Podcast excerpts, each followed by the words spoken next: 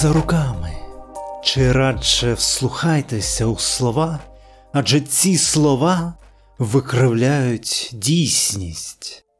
Старший боярин перетворює боротьбу за кохання на боротьбу за українськість, а подорож ученого доктора Леонардо жонглює вигадками не гірше за цей подкаст. Мені аж зовсім трохи заздрісно.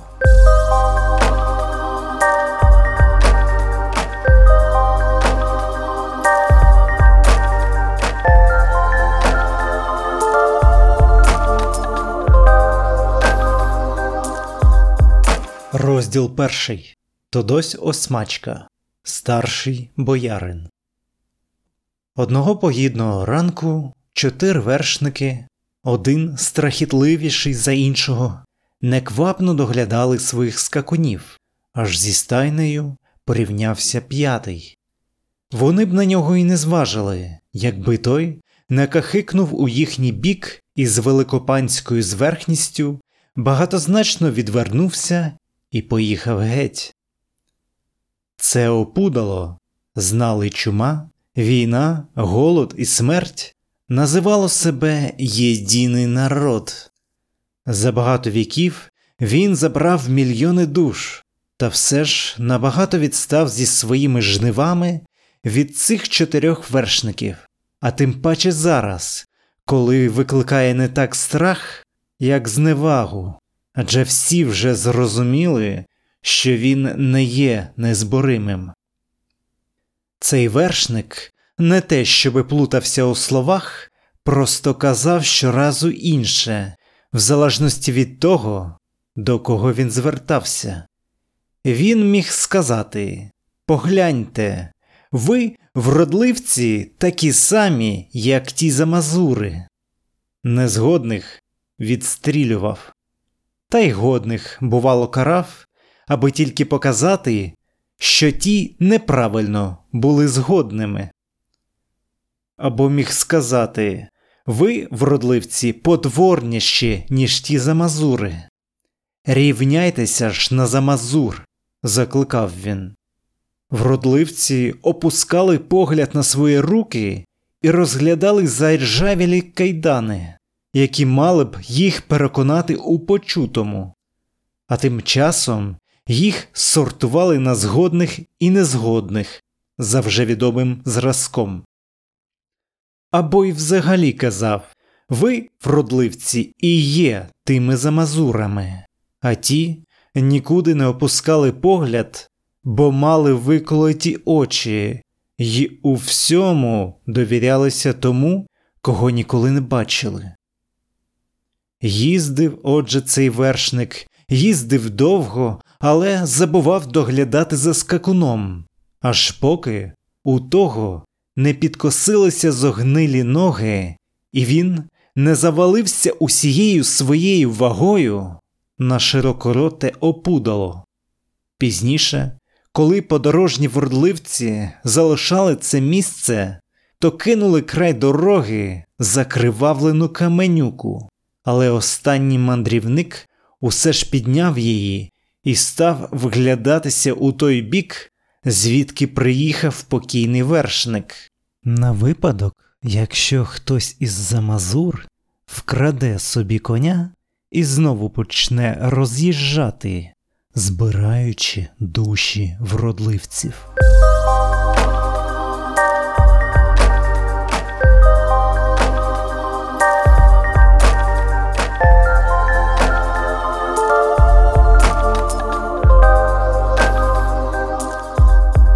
Розділ другий.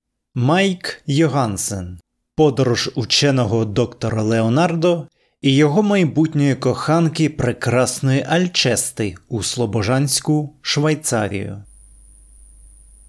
Який розділ це стаття? Оголошується в розшук особливо небезпечний злочинець, лікар-венеролог і мрійник Леонардо Патці з під Болоньї. Також може називатися Дон Хозе Перейра, тираноборець вітряковинищувач з Іспанії. Або ж, якщо у нього пришито зірку на лоба, то вірогідно видає себе за члена райвиконкому Данька Харитоновича Перерву. Іноді також підписується як Михайло Гервасійович Йогансен або ж коротко Майк Йогансен.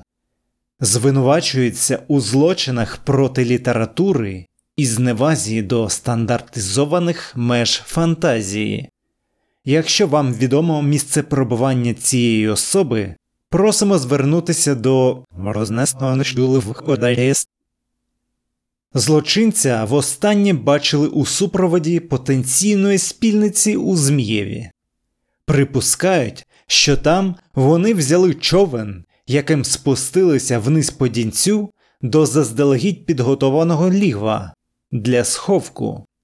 Маршрут цей пролягає через численні повороти, а повсюдні в цій місцевості гори і прерії, ліси і сади перешкоджають простежити за рухом суден на річці. Внаслідок цього слід розшукуваного загубився, ніби того поглинули тартарари. Шукати, втім, варто у віддалених місцинах. Уздовж річки зустрічається чимало хатин, які виставили собі рибалки, місцеві й заїжджі. Однак значно імовірнішим здається те, що ці двоє знайшли прихисток в одному з самотніх будинків лісника чи дроворуба. Скеровуючи вектори вигадків потрібні для себе напрями, патці, він же Йогансен, спроможний підлаштовувати сюжет під себе так, щоб якийсь наївний дроворуб повірив слову двох утікачів про буцімто туристичну мету їхньої подорожі. Натомість Федієнко, він же автор подкасту, володіє тією ж силою, що й Гансен, згинати ложки самим поглядом, ліпити з фантазій на свій лад.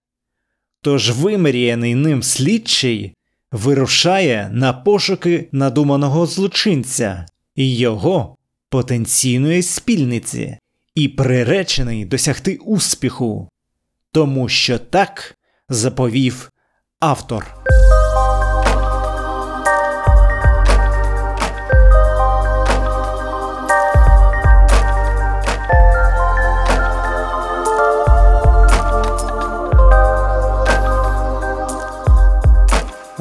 Наступного разу поділюся своїми думками про роман Ірини Вільде, сестри Річинські.